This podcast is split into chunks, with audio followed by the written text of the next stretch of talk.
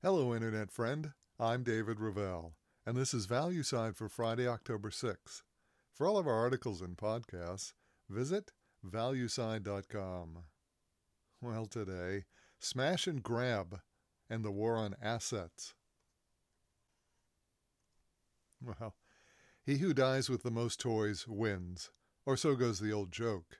It's a satirical jab at Americans' drive to acquire more and more things. But it's also a commitment on how important some things, called assets, are to our way of life. An asset is anything that can produce cash flow, reduce expenses, or provide appreciation over time.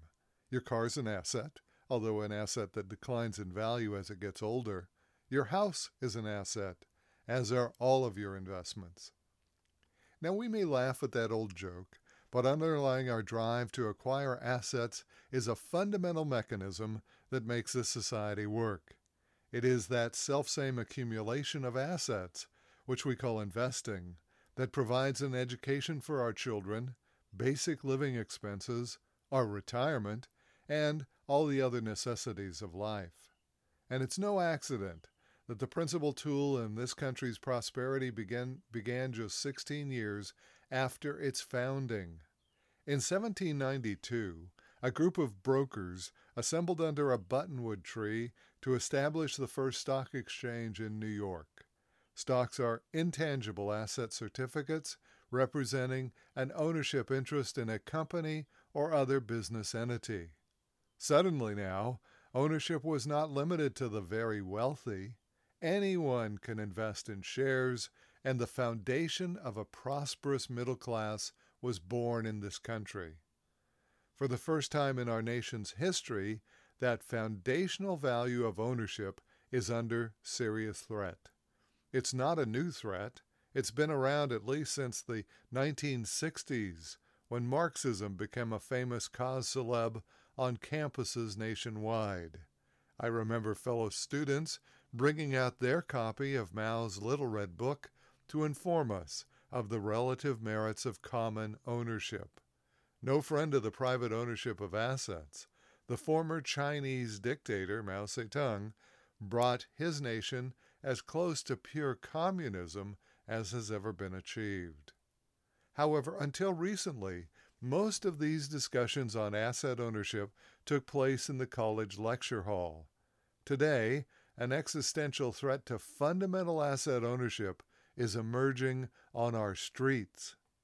Like any massive social movement, this one began in reaction to a single event, a trigger that set in motion a response among many people. It ignited a move that had been simmering for years, and that event was the May 26, 2020 death of George Floyd. Now, the political crosscurrents surrounding this tragedy are numerous, and you're undoubtedly familiar with many of them. Was his death a result of racism, of police brutality, of an overly violent country? The national debate over George Floyd's death continues until today. However, there was one way in which this tragedy differed from all the others. In the Floyd protests, people took to the street. Now, there's nothing new about that. Americans have been doing that for a couple of hundred years. But this time, the sheer scope of the protests was staggering. Every state in the country experienced protest. The country's 200 largest cities all had demonstrations, and in all, 64,000 National Guardsmen were mobilized to control the crowds. 64 countries sent notices of support to the demonstrators, and as we say, altogether, 26 million Americans took to the street. Remarkably, only about two dozen people died during all these protests, far below the number of deaths in past. In the Detroit protests of 1967, 43 people had died. In the 1992 Rodney King riots in Los Angeles, 63 people died, and in the largest riots in our history, in Manhattan, in the 19th century, 190 people died. Now, these past riots involved just a few thousand people in a single city. The George Floyd protests, remember, encompassed the entire country, and as we said, 26 million participants.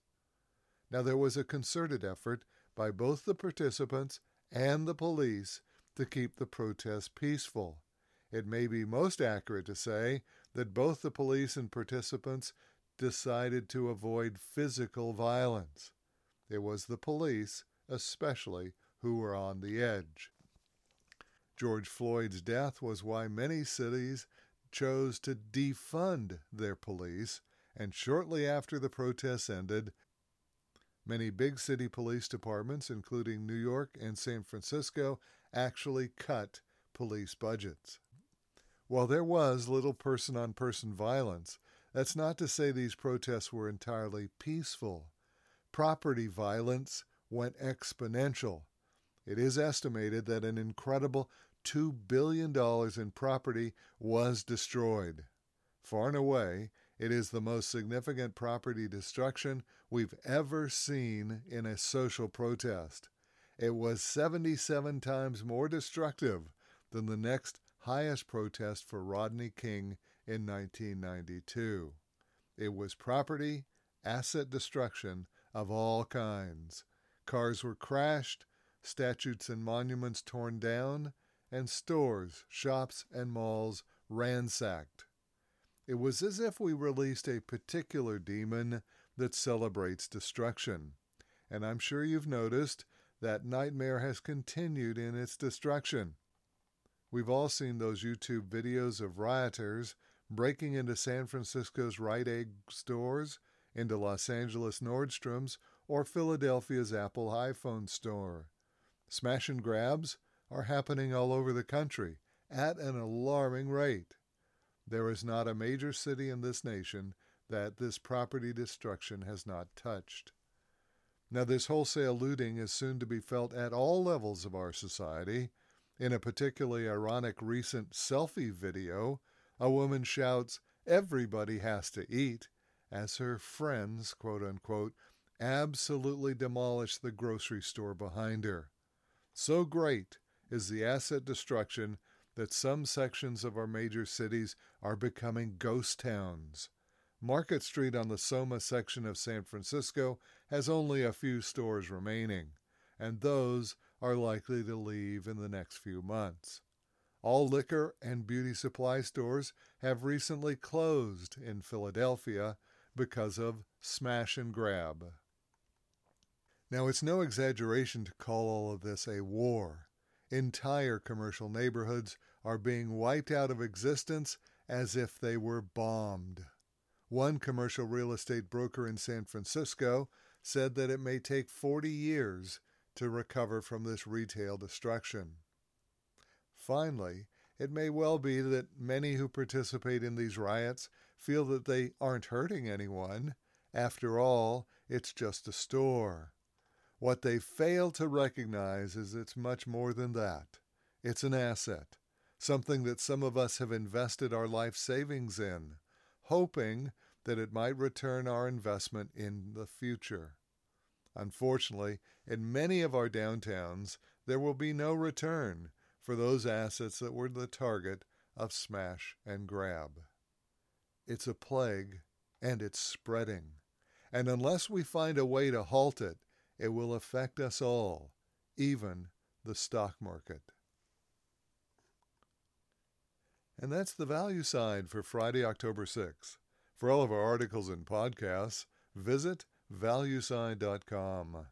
I'm David Ravel. ValueSide is independently written and researched. The views expressed are strictly my own.